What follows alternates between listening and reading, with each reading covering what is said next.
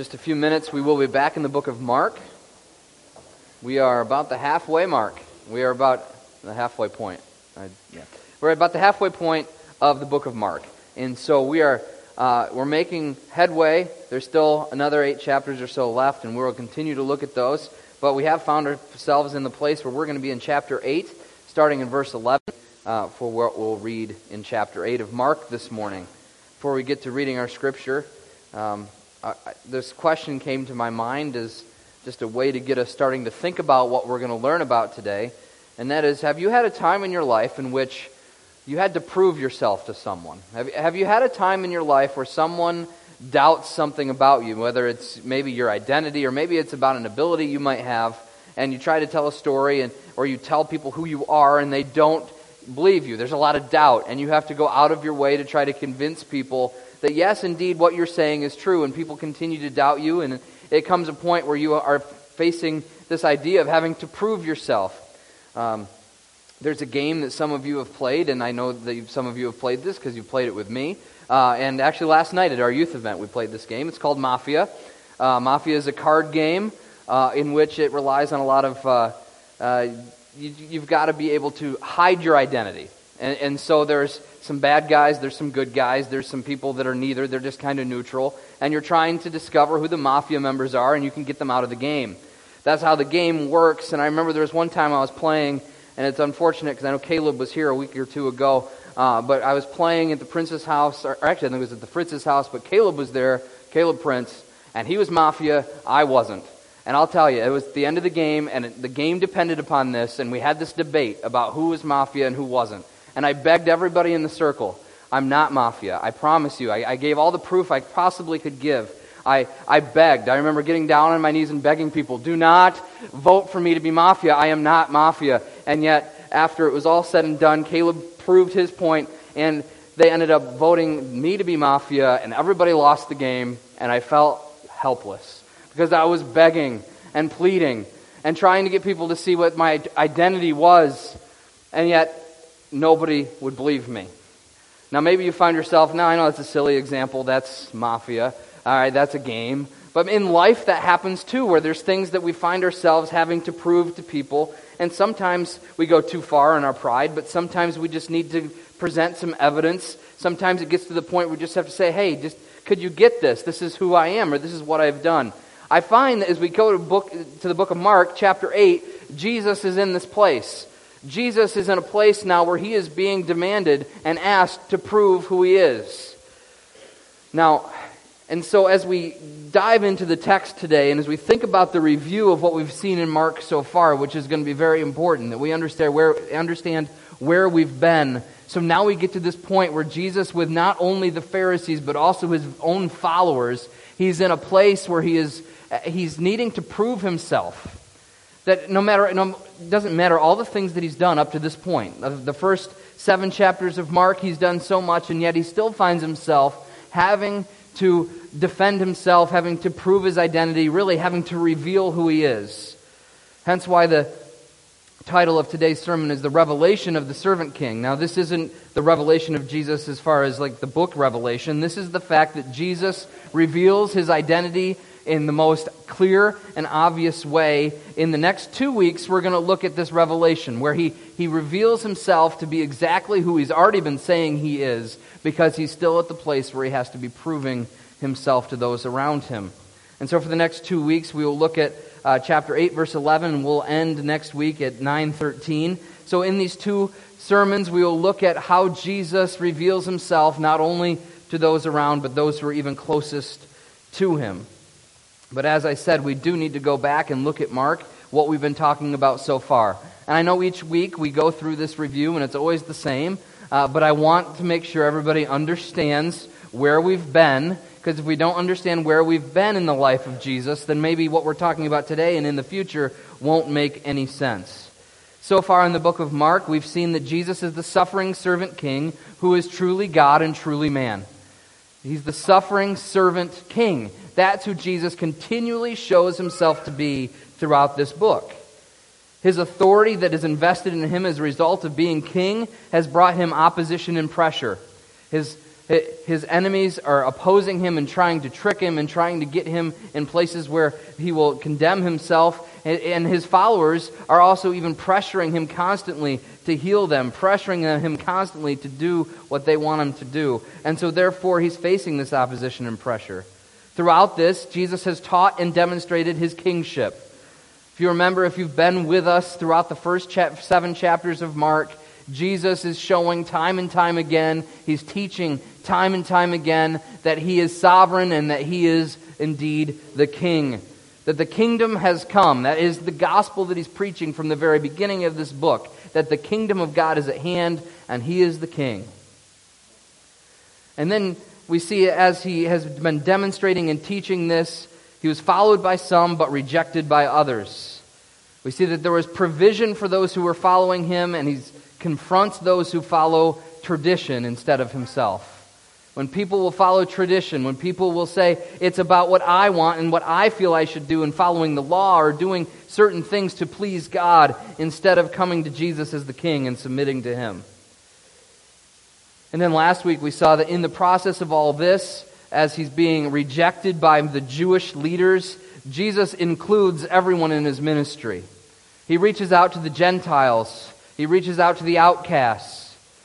If you pardon this phrase, he reaches out to the losers of society, the ones that people would look at and say, he's deaf, he can't speak, he's a Gentile, she's a Gentile, she's a woman, and all those things were, were socially so unacceptable for Jews, male Jews especially, to associate with. And Jesus went out of his way to include everyone in his ministry.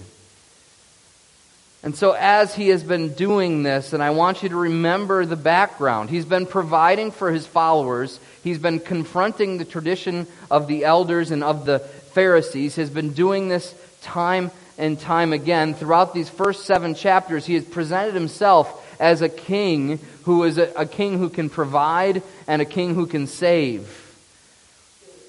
And that's where we find ourselves now as we enter chapter 8, starting in verse 11.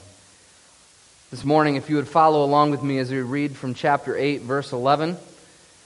And actually, I'm going to read all the way through what we will see next week as well. So I'm going to read from 8:11 all the way to 9:13 if you'd follow along. the Pharisees came and began to argue with him, seeking from him a sign from heaven to test him.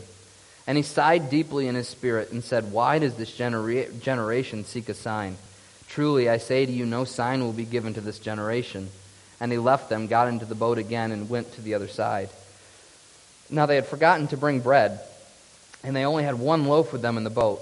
And he cautioned them, saying, Watch out, beware of the leaven of the Pharisees and of the leaven of Herod. And they began discussing with one another the fact that they had no bread. And Jesus, aware of this, said to them, Why are you discussing the fact that you have no bread? Do you not yet perceive or understand? Are your hearts still hardened? Having eyes, do you not see? And having ears, do you not hear? And do you not remember? When I broke the five loaves for the five thousand, and how many baskets full of broken pieces did you take up? And they said to him, Twelve. And the seven for the four thousand, how many baskets full of broken pieces did you take up? And they said to him, Seven. And he said to them, Do you not yet understand? And they came to Bethsaida, and some people brought to him a blind man and begged him to touch him. And he took the blind man by the hand and led him out of the village. And when he had spit on his eyes and laid his hands on him, he asked him, Do you see anything? And he looked up and said, I see people, but they look like trees walking. Then Jesus laid his hands on his eyes again, and he opened his eyes, and his sight was restored, and he saw everything clearly. And he sent him to his home, saying, Do not even enter the village. And Jesus went on with his disciples to the villages of Caesarea Philippi. And on the way, he asked his disciples, who do people say that I am? And they told him, John the Baptist, and others say Elijah, and others one of the prophets. And he asked them, But who do you say that I am? Peter answered him, You are the Christ. And he strictly charged them to tell no one about him. And he began to teach them that the Son of Man must suffer many things and be rejected by the elders and the chief priests and the scribes to be killed, and after three days would rise again. And he said this plainly. And Peter took him aside and began to rebuke him. But turning and seeing his disciples, he rebuked Peter and said, Get behind me, Satan, for you are not setting your mind on the things of God, but the things of man. And calling the crowd to him with his disciples, he said to them, If anyone would come after me, let him deny himself and take up his cross and follow me. For whoever would save his life will lose it, but whoever loses his life for my sake and the gospel's will save it. For what does it profit a man to gain the whole world and forfeit his soul? For what can a man give in return for his soul? For whoever is ashamed of me and my words in this adulterous and sinful generation, of him will the Son of Man also be ashamed when he comes in the glory of his Father with the holy angels. And he said to them, Truly I say to you, there are some standing here who will not taste death until they see the kingdom of God after it has come with power. And after six days, Jesus took with him Peter and James and John and led them up on a high mountain by themselves. And he was transfigured before them. His clothes became radiant, intensely white, as no one on earth could bleach them. And there appeared to them Elijah and Moses, and they were talking with Jesus. And Peter said, Jesus, Rabbi, it is good that we have been here. Let us make three tents, one for you, and one for Moses, and one for Elijah for he did not know what to say as they were terrified. And a cloud overshadowed them, and a voice came out of the cloud This is my beloved Son, listen to him.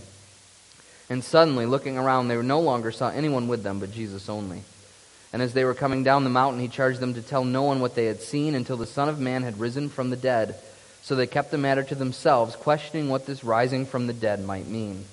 And they asked him, Why did the scribes say that first Elijah must come? And he said to them, Elijah does come first to restore all things. And how is it written of the Son of Man that he should suffer many things and be treated with contempt? But I tell you that Elijah has come, and they did not they did to him whatever they pleased, as, as it is written of him. As I said, this is going to be broken into two parts. We won't be looking at this whole passage, but I think as we look at the revelation of the servant king, we see Jesus revealing himself throughout this whole passage. But we're going to start back in chapter 8 verse 11, we see that there is a challenge to his revelation. So we're going to see the challenge of his revel- revelation. The Pharisees come to him here in chapter 8, verse 11. And the Pharisees who have been continually coming at him, we see the Pharisees come and began to argue with him. Some of your translations may say question him. This is more than just a question. The Pharisees are coming with this question, but this question is an argument. They're trying to trap Jesus. The Pharisees come with a demand. They demand proof of who Jesus is. They br- demand proof of who Jesus is. This is not just a, a curious re- request, this is an attack. So I want to make sure we understand that as we go into this passage. The Pharisees are not coming to Jesus saying, Oh, we're really wondering, can you show us a sign that you're the, the Messiah so we can believe in you?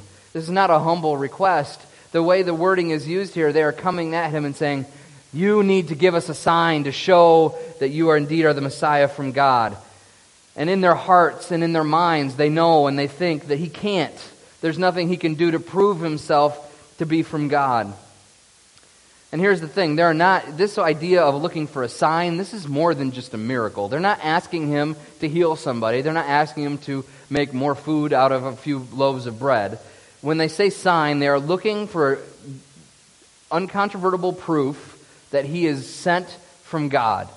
Because the Pharisees have seen Jesus do a lot of things. They've seen him heal people. They've seen him uh, raise people from the dead. They've seen him, all these different things that we've looked at in Mark. They've seen him feed 5,000 and 4,000 respectively. They've seen him do these things, and they've heard that he's done these things. They've heard about his miracles, and that's not enough for them. And so, what we saw in the past in Mark is they accuse him of doing these miracles because he's a member of Satan's household. He's a demon.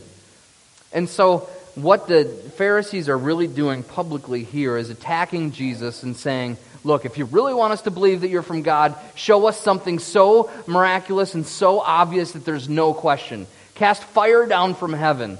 You know, do something that only God would do so we know for sure that this indeed you are from God. Now, Jesus could have done something like this. He could have done something so amazing and so incredible and so obvious Later on, actually in chapter 9, we'll see the transfiguration where he shows himself to be indeed uh, from God. He could have done that and before the Pharisees, but that's not what Jesus is here for. He's not here to prove himself as much as he is to show what God has shown him and accept people and have people come to him in faith. The Pharisees aren't coming in faith. The Pharisees had already dismissed Jesus. Honestly, his answer wouldn't have changed anything. That's important to understand. And, and the thing is, you think about, you think about the Israelites. All through history, how many times did God reveal himself to them, and yet they turned their back because they were selfish and they had their own agenda? See, the Pharisees are in the same place. They're coming with Jesus, they're testing him, is what we're told. So, what's in their hearts is already disbelief. It's already trying to prove Jesus is false. That's what their goal is. So don't think for a minute that the Pharisees are trying to give Jesus away to show them, and Jesus m- messes up here. He knows that no matter what he does, the Pharisees will not believe because they have hardened themselves against faith in him. And so he says, Why does this generation seek a sign after he sighs? He's upset. He's grieving. He's angry, even, that this generation, these people, are seeking a sign. And he says, No sign will be given to this generation. Says, You're not going to get what you want. You need to come to me in faith. This is not about proving myself so you can believe because it's been proven. But I want you to believe because you have faith. As we look at this passage, we see that Jesus is indeed upset about this. He says this and then he leaves them. He doesn't stick around to continue to play their game any longer. The second thing we see in this passage, though, is not only the Pharisees that demand proof of who Jesus is, but we also see the disciples forget who Jesus is. If it's, it's bad enough that the Pharisees, the people who've been coming against Jesus, his whole ministry, are still trying to trap him. They're still trying to defeat him. They're still trying to get him to, uh, to prove that he is not who he says he is. And that's bad enough. But then Jesus gets in the boat in verse 14. And as they get in the boat and his disciples are there, they had forgotten to bring bread, we're told. And Jesus is trying to then teach them. He takes an opportunity in this boat to say, watch out. Beware of the leaven of the Pharisees and the leaven of Herod. The leaven that Jesus is talking about, if you know leaven is yeast, it's the idea that just a little bit can, can permeate a whole loaf of bread. And the idea is if you let the ide- ideologies of the Pharisees and the ideology of Herod, either luxurious living in, in sensual living like Herod, or living by tradition and living legalistically and trying to be self sufficient, both of them, self sufficiency, that leaven will, will spread and destroy. And Jesus is trying to teach them this important lesson. And he mentions leaven. And all of a sudden, this is where their minds go.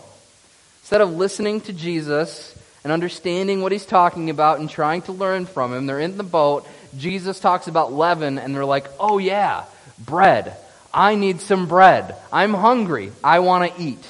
Now, before we judge them too harshly, I think there's been times in our lives where Jesus is trying to teach us something, but we get so consumed with our desires, we get so consumed with our perceived needs or wants that we tend to even shove him away and not truly listen. And so we're, I don't think they're alone here, but this is just so interesting. He's trying to teach them and they begin to discuss with one another the fact that they had no bread. Their concern is that, oh, we only have one loaf of bread. How are we going to eat? Now, it's easy, like I said, to judge these guys. But Jesus, he's had enough in a sense, and he starts asking questions. Why are you discussing the fact that you have no bread? Have you, do you not yet perceive or understand? Are your hearts hardened? Don't you get it? Is what he's saying to the disciples. Why were you be complaining about only having one loaf of bread? And he goes on and he talks about, he asks them questions to remind them what has just happened only in the last little bit of time. And do you remember the 5,000? I fed 5,000. How many, how many baskets were left? Well, 12. Do you remember when I fed the 4,000? How many baskets were left? Well, seven. And we remember, look at that a couple weeks ago, and we remember that these are large basketfuls, man sized baskets. Jesus has provided for thousands of people and yet the disciples are doubting and forgetting that Jesus can provide for them. You see, whereas the, the Pharisees never had any faith and they don't want to have faith and they want to go out of their way to go against Jesus, the disciples are plain ignorant. They are forgetful. They are ignoring him. The feeding of the four and five thousand had already happened and they had forgotten what Jesus can do. This had to hurt Jesus even more. We see that he sighs when the Pharisees come to him, but these are his closest followers, and they still don't get it. And so he's feeling a challenge to his revelation from the Pharisees, a challenge from his disciples. But in each of these cases, Jesus questions the lack of faith in each group. The Pharisees are left without the sign they sought, and Jesus is saddened by the fact they were even looking for it. He had already done so much. He had already t- taught so much. As we've looked at the rest of Mark, we see that Jesus is not hiding who he is. He's made it obvious that he is the Messiah that has come from God, and yet the Pharisees will not believe because of their lack of faith. And now Jesus sighs, and he's upset, and he's saddened by the fact that people won't see it. But then it even goes further, as we just looked at. Jesus reminds his own disciples of his provision in the past and has to confront their ignorance. So the Pharisees have been blind. The disciples have been blind. They're not seeing clearly, they're not remembering Jesus. I want to, real quickly, before we move on to the next point, turn over to the book of Hebrews. I know this isn't in your outline, but book of Hebrews, chapter 11, and many of you know this verse. Book of Hebrews, chapter 11.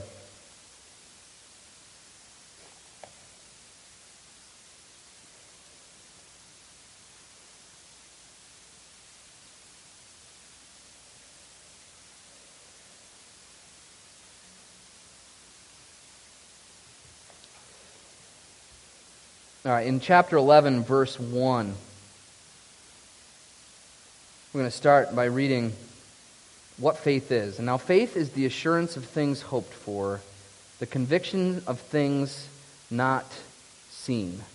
For by it the people of old received their commendation. By faith we understand that the universe was created by the Word of God, so that what is seen was not made out of the things that are visible.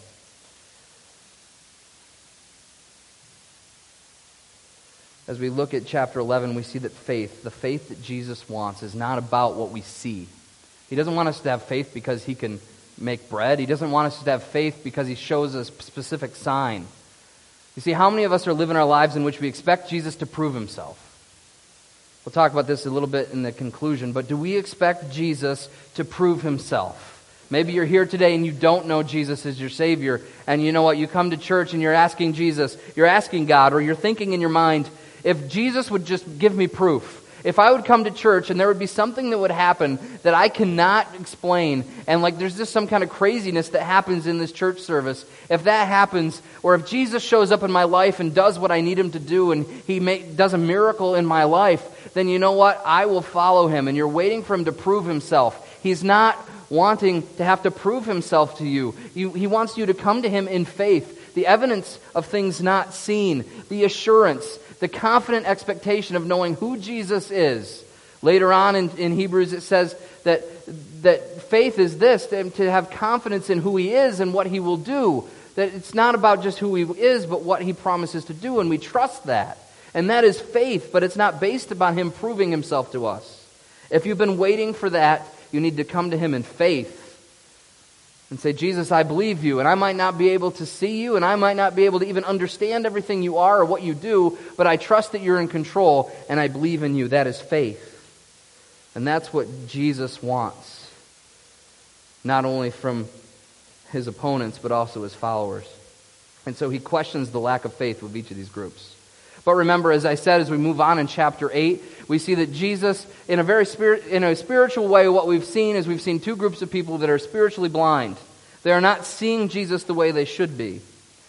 And then it's interesting here because it looks like it's out of place as we come to chapter 8, verse 22. Jesus heals a blind man. And like, okay, Jesus is in the middle of this talk, and then all of a sudden we'll just throw this in. Seems kind of random. But I want to think about this passage. What we see is a blind man is brought for healing. A blind man, a physically blind man, is brought for healing. Now, I have to believe, and as you look at this passage, you think about the context. Especially if you remember what Jesus just said to his disciples. He said, Having eyes, do you not see? And having ears, do you not hear? And do you not remember? Jesus has already used the analogy of not being able to see or hear. He's already healed a deaf man not too long ago, and now he's going to heal this blind man. And I've got to believe that this is a physical representation of the spiritual state of what Jesus is seeing. And so this man comes, uh, he's been brought to him, he's a blind man, and it's a picture of the blindness we have seen in both the Pharisees and the disciples. Part of the reason I think we can see this is Jesus heals his sight in stages.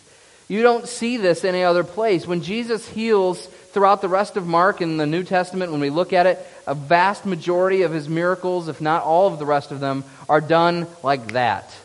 He says, Be healed, and the person is healed. He says, Demon come out, and the demon comes out. And it's complete and it's immediate.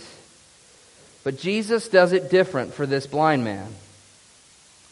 And I want you to follow here. I think this is inserted here in Mark because it's perfectly in context of what we've been talking about. And first of all, in these stages, we see first Jesus heals him partially, and he opens his eyes, and Jesus says, What do you see? And the man says, I see people, but they look like trees walking around. His sight had been partially restored. He saw some of what he's supposed to see, but he didn't see it clearly. And then after that, Jesus touches him again, and then he can see completely. Following this, this passage, following this time where the blind man is healed, the next thing we see is that Peter confesses Jesus is the Christ. And then we see after that, and we'll see this next week, that Jesus then helps Peter and the other disciples to see what exactly that means, the implications of the fact that he is the Christ. But as you think about this, in these stages, we see that the, the Pharisees are completely blind. They can't see Jesus. They don't want to see Jesus. They have no hope. They can't see a thing. The disciples at this point, and even going forward, are kind of in the place of the secondary healing where they can see people, but they look like trees. They see Jesus, they understand who Jesus is claiming to be, but they don't quite understand his true identity. They don't quite get it because it's pretty obvious they don't get it in the fact that they still don't trust him 100%. And so they see almost Jesus as a tree walking around. It's a blurry vision. They know who Jesus is claiming to be, but they can't quite, quite come to grips with it. And so Jesus is now using this blind man to show this idea that even there's complete blindness, there's partial blindness, but that Jesus will, as he restores this man's complete sight, he will give sight to the disciples, and we will see that in our next section. Because Jesus will tell them plainly what's going to happen. He'll make it obvious to them. He'll continue to talk to them not only about what's going to happen with him, but what will happen with them and then it, it ends here in Mark 9, when we get there next week, about the transfiguration. He takes disciples up on the mountain and shows himself to be the Messiah in no way he's shown himself before. And so we see now that Jesus heals them in stages because he wants to prove a point. There's a, it, this is a metaphor in a lot of ways. Jesus is using the picture of the blind man as he's talking with what's going on with his disciples and the Pharisees. And then at the end of this part of the story, Jesus sends him away, sends the blind man away from the unbelieving village. As you understand, Jesus has not been accepted where the village they're in, and he wants him to go to his home, not to go to cast more doubt or to create more controversy, but instead just to go home. And so Jesus, this was a divine appointment. The blind man was brought, the blind man was healed, the blind man was set away, sent away. And then we move on back to the main part of the concept here. it seems like a rabbit trail, but I believe it has a lot to say about the spiritual state of what we see. And then, so now we see the consciousness of his revelation. That the disciples have become conscious, conscious of his revelation. They've become conscious of who he is. At least they'd start that. They'd start to understand. Jesus asks about his perception as they're on the road and they're traveling together. He asks, Who do people say that I am as they're traveling? Now, Jesus obviously doesn't need to ask this question. Jesus, as God, knows what people are thinking about him. And I'm sure he's heard what people are thinking about him. But he wants to ask the disciples because he wants them to start thinking about who he truly is. And they say John the Baptist, and others say Elijah, and others one of the prophets. It's like, okay, that's what people are saying. Jesus' identity is still misunderstood by many people. There are many different views of Jesus. Many different views of Jesus then. But I would submit to you that today it's no different. There are many views of Jesus today.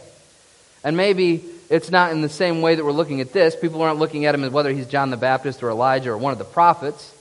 But uh, churches take Jesus and look at him in different ways. The world takes Jesus, sometimes he's a good teacher, or you can learn from his moral teaching.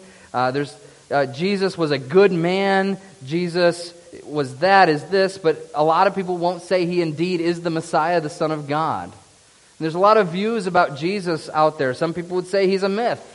There's lots of views about who Jesus is, so things have not changed. If we ask the people around, you could see so many different explanations of who they see Jesus to be. So, this misunderstanding of the people in Jesus' day has not changed.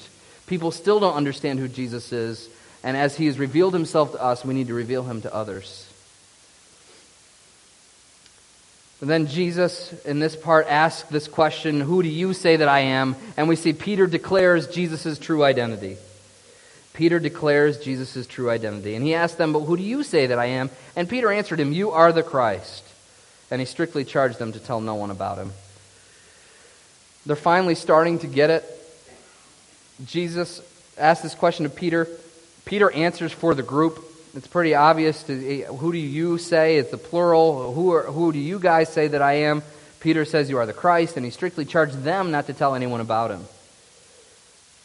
Peter seems to speak for all the disciples, calls Jesus the Messiah. Jesus doesn't want this revealed to all the masses yet. His time had still not come. We've seen that time and time again. Jesus isn't, it, the timing has not come for him to, if people heard this and they went around saying for sure that he's the Messiah and they were showing people to be that true, people would be clamoring to have him to be king and there would be political unrest and there would be people seeking to kill him, which there already is, but it's going to get even worse. And Jesus knows there's still more work to be done. As we'll find out next week, Jesus had to help the disciples to see what the fact that he is Christ really means. You see, I would say their, their sight is starting to be restored. They see Jesus as the Messiah, but they don't quite get it. Next week, we'll look at the fact that he tells them that, listen, yes, I'm the Messiah. You're right. Don't tell anybody, but this is what you can expect of the Messiah. There's going to be suffering and death and rising again. Then he says, not only that, but there's going to be suffering in your life. And then he, then he shows them in the transfiguration who he is. And we see this continuation of Jesus saying, Look, if you, you truly believe I'm the Christ, this is what it looks like, this is what it means. And he'll continue to allow them to become less and less blind. And so, so far, as we've looked at Mark 8, we see that Jesus has been challenged, not only by his opponents, critics, but also challenged in a very personal way, even by his disciples, as they've forgotten who he is. But we see that Jesus, out of his com- compassion and love, is still going to reveal himself even further to these disciples, even though they didn't deserve it. To some of us, if people doubt us time and time and time again and they won't believe us, it would be easy for us to turn our backs and say, Fine, if you don't believe me, I'll move on to somebody else. But that's not what Jesus did. He stays with his disciples. Even though he's frustrated, he asks questions. He gets them to start to understand who he is, and he continues to teach them through the book of Mark. From this point on, from verse 31 in chapter 8 on to the end of Mark, this is where we start to see the end of Jesus' life. We start it. We start by Jesus uh, prophesying it, saying, I'm going to die, and it goes on. The rest of the book of Mark, the next half, is about Jesus' journey to the cross. But he needed to make sure that his disciples were understanding that before he even got into that journey. Otherwise, they would have left, but he wanted them to know what would be happening, and that's what we'll look at next week. So, a couple of questions as we do close this morning. My first question, I already asked it at the beginning, but I want to ask it again. Are you asking for proof of Jesus? Are you here today and you don't know Jesus as your Savior? and you come to him or you think about this and you think, if Jesus will show himself to me, if he, if he just does something so miraculous that I can't miss it, then I'll come to know Jesus. I will trust him. I will give my faith to him. I will profess him as my Savior. But until I see something, I can't believe it. The Bible is full of the truth that we are saved by faith that it is faith that saves us, the grace that God has given us to be able to believe in Him. To believe in Him even when things don't always make sense. Because Jesus says, Believe in me, trust me, I've shown myself to be who I say I am. Jesus already did the greatest miracle in dying in your place because we all deserve to die because of our sin, our rebellion against God. We deserve to be separated from Him forever in hell, and yet Jesus came to live a perfect life for us so that He could pay the penalty for our sin by dying on the cross, giving His life, rising again to prove that He had power over sin and death, and then all He asks is you come to Him in faith and trust in what He's done and trust in who He is. Repent of your old way of life and trust Him instead. That's what Jesus calls you to do, but you need to do it in faith. If you keep waiting for Him to prove Himself, that's not what He's looking for. He doesn't want to force people by proving Himself to be the Messiah. He wants you to have faith in Him. And when you do have faith, you will see the truth in such a great, greater way than you ever have before. The next question is for us who know Jesus Have we forgotten about Him? Do we live in blindness even as the disciples did? It'd be real easy for us to say, no, I don't do that. But how many times do we let the worries of this life, the lack of bread in the disciples' case, how many times do we let the worries and the cares and the concerns of our life crowd out tra- trust and faith in Jesus? When life rears its ugly head and terrible things happen, we can look to the left and look to the right, and this world is a sad, broken place. And that's because of the sin that has entered the world, but yet we still need to believe that Jesus is in control, even when we don't get it. And yet, so many times we let the things of this world that distract us, that we don't have what we want or what we need, or we think that life is unfair, and all of a sudden we forget who Jesus truly is. If you are saved, He has given you the greatest miracle there is, He's given you a new life. No matter what you face in this life, we can look to that and know that He has given us new life and given us new righteousness. But yet, so many times we live in blindness and we forget.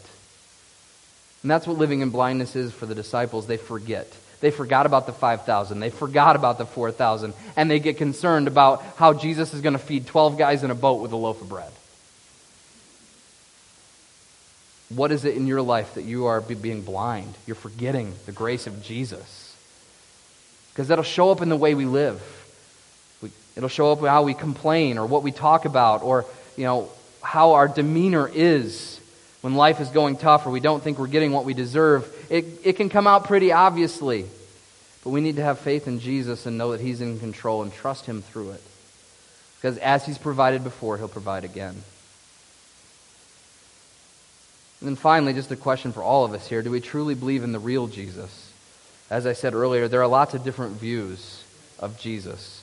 And I would say, even in the church, there are views of Jesus that are incorrect.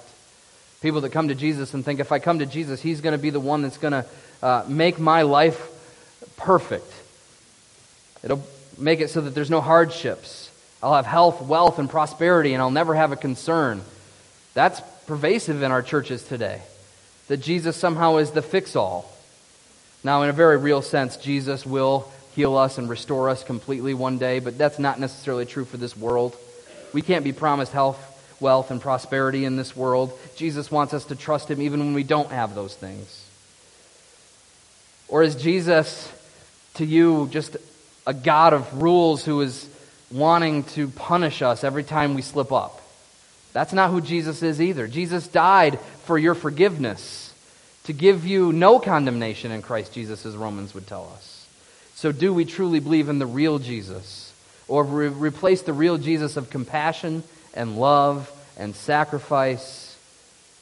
Have we replaced him with our own version of Jesus that's much more comfortable? And if we've done that, then we don't really know Jesus. We know a counterfeit. And so we need to consider that in our lives. So, those questions, I want you to consider those as we go throughout our week. Are we blind? Do we think we need proof? And do we really believe in the real Jesus? We can't believe in the real Jesus unless we know him. And so we know him through reading his word and asking him to reveal himself to us. Next week, we will continue to see how he reveals himself to us. All right. That being said, if everybody would rise, we will sing a song.